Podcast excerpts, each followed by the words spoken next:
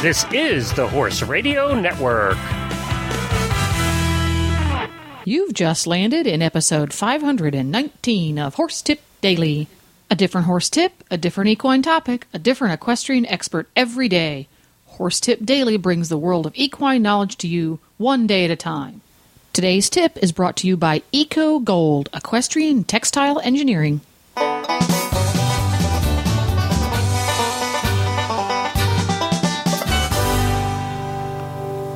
Coach Jen here, and thanks for tuning in to Horse Tip Daily. Today's tip is from Scott Trees. Scott is known worldwide for his images of the horse. He has been practicing his craft for over 36 years and has more frequent flyer miles than anyone I know. In addition to his striking equine work, Scott also does a variety of commercial shooting. Architecture, fashion, and photojournalism are services that he has provided to his clients all over the world. His dramatic use of light, strong compositional eye, and emotional portrayal have been hallmarks of his style. Today's tip is about the importance of timing. But first, a word from today's sponsor, Eco Gold. Eco Gold is a team of experts in the field of textile engineering with more than 50 years of experience in high performance fabrics. Top international writers like Philip Dutton, Karen O'Connor, McLain Ward, Scott Stewart, Sean French, Ashley Holzer, and many more ride in their state of the art saddle pads to, and help them develop new products at EcoGold. In high level sports, the right product can give an athlete a competitive edge. And in recent years, there have been several developments in textiles. Just think of sports like hiking, skiing, or cycling, and garments using things like Lycra, Teflon, and Gore Tex. How about using those high tech fabrics and smart engineering to improve the performance of our equine athletes? well, that's where Eco Gold comes in. With their expertise and contacts in the textile industry, they are able to bring the latest developments in technology to the equestrian market and make the most advanced products to give the horses competitive edge. And they don't have a one size fits all mentality. They use different technologies and different solutions to solve different issues. So ask for Eco Gold saddle pads and protective boots by name at your local tack store or visit them online at ecogold.ca. Now, enjoy today's tip. And here we are with Scott Trees, the Horse Radio Network's very favorite horse photographer. It's nice to see you again or hear you again. It's been a while. What have you been up to? It has. It has been a while. Well, I was, of course, I go overseas. I've been overseas uh, again. Was back in the Middle East into Dubai, and came back in the spring and uh, did did some work. But it's uh, been awfully hot, so I've been uh, taking my uh, time to sort of regroup. I do take this time of year to regroup and restructure and figure out you know what I want to do, kind of reacquaint my family with me to give them a, a face to the name, and um, uh, let me introduce myself. I'm your dad. yes, yeah, I'm your dad, or I'm your husband. You know, my wife and I chuckle. We've uh, we've been together 21 years. It was because of my travel schedule. We probably only lived together eight, so that's why it still works. So, um, you know, it's it's just nice to kind of come home and take a deep breath and regroup. So it's the off season for you right now. It is. Yeah, it is. It is, and it isn't. I mean, it is a time of year when I do a lot of work over here as well. But part of it has just been hot this year, and a lot of a lot of sessions are are um, we're moving back to fall when it's a little cooler and um, a little more reasonable. You know, a little more reasonable. And I'm I'm kind of at that point in my career. I mean, I've been doing this 41 years, so I'm sort of sitting back and picking the projects I'd like to do and working on some on my own, and and uh, you know, trying to. Uh, enjoy life besides work all the time. Well, there you go. Um, and well, you know, they say timing is everything, and exactly. it's time for you to have a little regroup time in, in your career as a whole. But apparently, timing is key in a lot of other ways in this whole equine photography thing. It certainly is, and that's one of the things that uh, I wanted to talk with you about. Is the element of timing in photographing horses. Um, today's digital cameras have made it very easy to do what I call hold and hope. They hold down the button and it shoots real fast, and they hope they're going to get a shot. but even the fastest, even the fastest motor drives today shoot 10 frames a second. But if you actually take a, a video clip of that same pass of a horse and play it back frame by frame, because there's 30 frames in a second of video, of those 30 frames, only one of those frames is correct in terms of actually nailing the, the action as it should be. Mm-hmm. So if you're even if you have a high speed camera, while it improves chances tremendously for a lot of people, you still only have a 30% chance of hitting that shot right. And you don't see it in just horses. I mean, you see it again because it's it's and and you'll hear me refer often to picture takers versus picture creators, and there's a lot of takers out there, and so they they just hold down that button and you and you hear it da da da you know click click click click click click click click click and and it's almost like they they just hold it down and, and certainly out of you know the the hundred pictures I just took of this horse, one of them is going to be good in that very brief mm-hmm. period of time second, and it doesn't really work that way. And I encourage my students in my seminars to really take a take the time to learn to watch how a horse moves and synchronize your timing with the movement. Mm-hmm. And again, because of my my career history and, and when I started shooting and, and there weren't motor drives and I shot I shot uh, medium format cameras that certainly didn't have mo- motor drives and you really had to learn to um, get in rhythm with the movement of the horse and to get the timing. And so, you know, there's little tricks that you can use. Um, one of the problems that all digital cameras will have, you will notice that uh, sometimes, I mean, people will say, gosh, you know, I just can't seem to get the timing. Well, that's because they basically push down the button, go have a cup of coffee, and when they come back, you know, the picture's been taken because it takes so long for the button to actually respond to when they push the trigger. That's um, my hang up. I push the yep. button, and then three seconds later, it right. goes click. exactly, and that's called shutter lag. And that's one of the things that you pay for in your higher end cameras is that sensitivity of that button as to when you push it to when it responds is much more sensitive. And as a matter of fact, even even today at some cameras, I'll send it back to the factory and ask them to make it even more sensitive. So, um, if I may, yes, if if this is possible to a non electronics geek like me, what is it about a digital camera that creates that lag? Because a mechanical camera the lag is practically non-existent. It's, you press the button, right. you get the picture. But yet, in the really super duper high tech camera that costs you lots and lots of money and has all these fancy things in it, right? Why is that delay there? Is it is it a product of they are not able to create a chip that can think fast enough? I, I, in, in all honesty, I'm not certain of the, all the electronic reasons why. I mean, there's a gap of time, the time delay gap from the time you, you basically what you're doing is your button, button is pushing a sensor, as opposed to our old film cameras where we push that button and it actually released a lever that you know uh, held our shutter open. Right, and when the spring this wore out, you got a new spring put in it. Exactly, yeah. and this is all electronic, and so I'm not certain, uh, Jeanette, if it's a matter of how long a gap is in between those those uh, synapses that fire um, in, in the in the connections to the circuits or not. I know uh, the it's not as big a problem. It, it tends to be more the point and shoot cameras that have that problem. Um, and at differing levels of the digital SLRs, I mean, the higher end SLRs are very sensitive.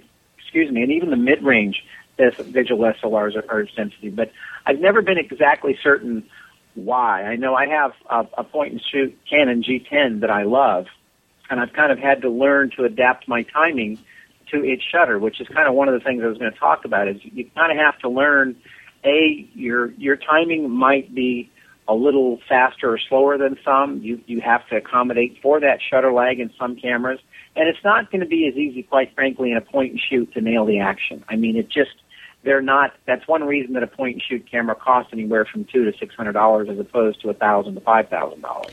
So, um, what would be somebody who has a mid-range camera?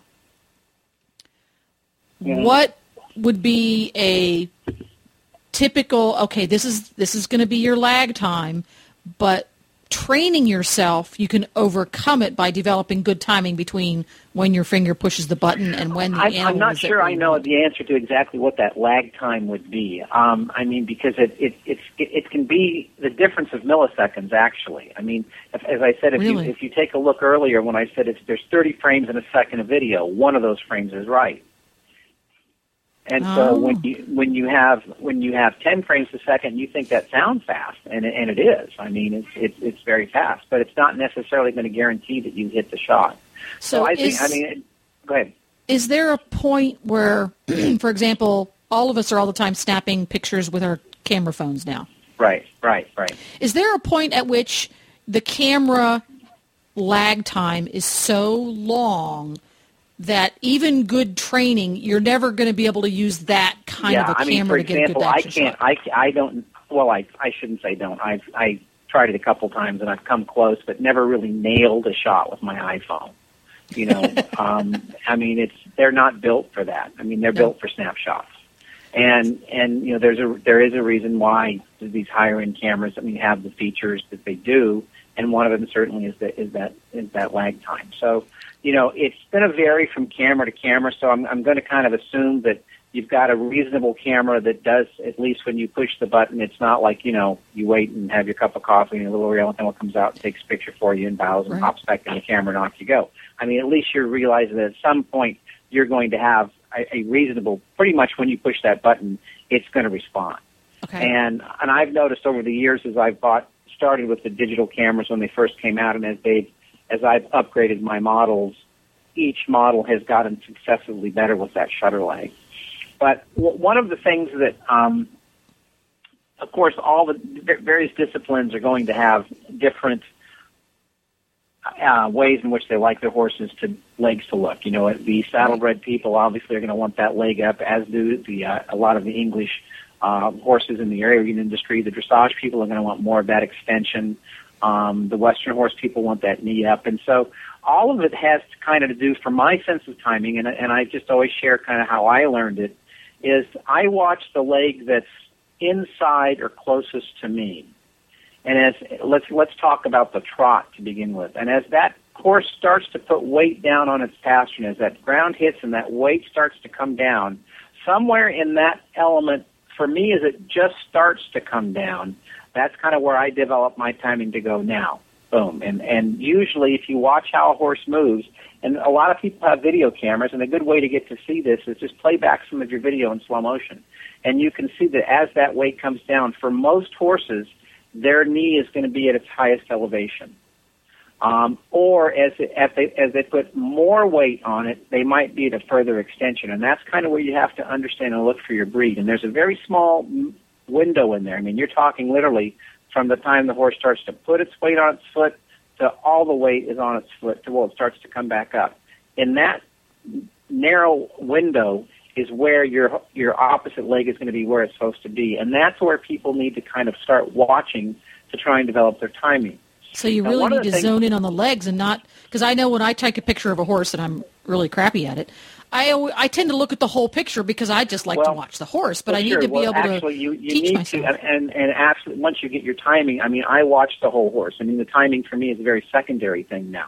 But if you're really well, trying to learn. that's because you're to- Scott and you've been doing this for 41 well, years. Yeah, yeah, yeah. I've got the gray hair to prove it. So, um, so you you've you when you're trying just to learn your sense of timing, and and this is where I'm saying, don't worry about you know the artistic elements. Just go out and play with. I'm going to learn my timing. And one of the things I tell people to do is first of all put your camera down by your side and watch the horse, and kind of in your mind as that horse is going by, you go now, now, now. And then don't put your camera up to your eye, but start taking pictures with your camera down by your side. Just push the shutter button. Now, now, because for some reason people psych themselves out when they look through the camera and go, oh my God, I'm not going to get it. I'm going to miss it. It's going to lag. I'm going to lag. Oh my. Mm-hmm. But so kind of get your mind in thinking of basically you want to get in rhythm with the horse. And so as you get in rhythm, then when you kind of shoot it there, then pull the camera up and start shooting now, now. Now, today's high-speed cameras certainly do offer some advantages. I mean, I, I try and encourage people to learn their timing by setting the camera on single shot. But even, for example, if you put it on on uh, uh, I have the Canon Mark IV, and if I put it on a on its high speed shutter, I can barely touch it and not have it take two pictures. It's just a click click. It's not that I'm taking two pictures, but it just it's so sensitive that It's you touch it and it goes click click click click click click. But start off trying to get it with one to begin with, and and develop your sense of timing with one. Because what will happen is if you get yourself to where you're within those milliseconds of being right, that second high speed shot most likely is going to be correct. Well, that makes perfect sense because if if you are trying to develop good timing, you know, hand-to-eye coordination, basically, and you've got it on the multi-shot, you're never going to know. Okay, you click the button, Right. but you don't know You which never- of those four is really the one where you press the button. Well, that's exactly, and that's the whole point of hold and hope. You hold it down and you hope you get a shot. And Yeah. and so it's really it takes some time to develop. And again, I encourage people go out just to shoot. Don't worry about trying to to you know nail the shot, uh, the aesthetics of the shot. Just get the timing. Cantering's Yeah, a little different. Um, the, usually, what I when I canter, when I key on a horse, I key on the inside leg as it comes up. You know, when a horse gallops in that in that rear end and, the, and that leg kind of comes up and tucks underneath itself. Usually, as that leg inside leg is tucked up, the front of the horse, the legs are are going to be uh, bent into the body. Mhm. And again, all horses are going to have slightly different movement, and Mhm. you, you you you kind of have to adapt yourself for that. But it's at least it's it's a good place to start, and that's basically what I wanted to do is give people a starting point so that they can go, well, you know what? Uh, for my sense of timing, I really have to take that picture right before his foot hits the ground, or I've got real good reflexes and I can hit it just as the way it goes on that pastern. But at least it gives them a starting place. So that's a great way to do that. You, it's a real method. You start by training your eye to Right. watch the parts of the horse. Then you go from there to training yourself to okay, take it now, take it now. So you have timing, and then you go from there to training your hand to press the button at the time that you see, and then the final step is to take the camera and put it to your face. So it's a multi-step process that makes perfect sense. So you don't Right. end up taking hundreds or if not thousands of pictures Oh yeah, um, that just dissatisfy you and frustrate you. Teach yourself one step at a time. Teach Yeah. your eye, Get it then right the teach first your eye and your hand to work together, and then teach Exactly. your hand to work the machine after it's already learned to see what it needs to see. exactly. Yeah, use the camera as a tool. That's what it is. Nothing more. That's really cool. That's a great way to do it. Why didn't somebody tell me that when I was 16 and I was still paying for film? Well, because I was still paying for film then too, and I didn't know enough to tell you. Well, thanks again, Scott. What a handy dandy tip for all of us out there who want to take lovely pictures of our horses and our friends and uh, get great ones and go to the local horse show and practice, folks. Well, there you go. Thanks so much for the great tips, Scott. To listen to all of Scott's tips, just go to horsetipdaily.com and go to the experts drop down menu on the left. You can also go to treesmedia.com to Scott's website. For more about Scott's excellent seminars, go to equinephotographers.org and click on the events tab at the top of the page. We also have a link on the show notes page at horsetipdaily.com. Look for episode 519 and you will see a direct link to Scott's seminars. Please stop by the Horse Tip Daily Facebook page and let us know what you think of the tips you hear on the show. It's also a great place to tell us about topics you'd like to hear us cover. You can subscribe to all of the great shows on the Horse Radio Network through iTunes or Zune and get your horse podcasts automatically downloaded to your iPod, Zune, or MP3 player. I'll be back again tomorrow with another new expert and a different horse tip. Until then, go ride your horse! The Horse Radio Network and the Horse Radio Network hosts are not responsible for statements of guests or their opinions. Use your own judgment when listening to the tips provided by the experts on Horse Tip Daily.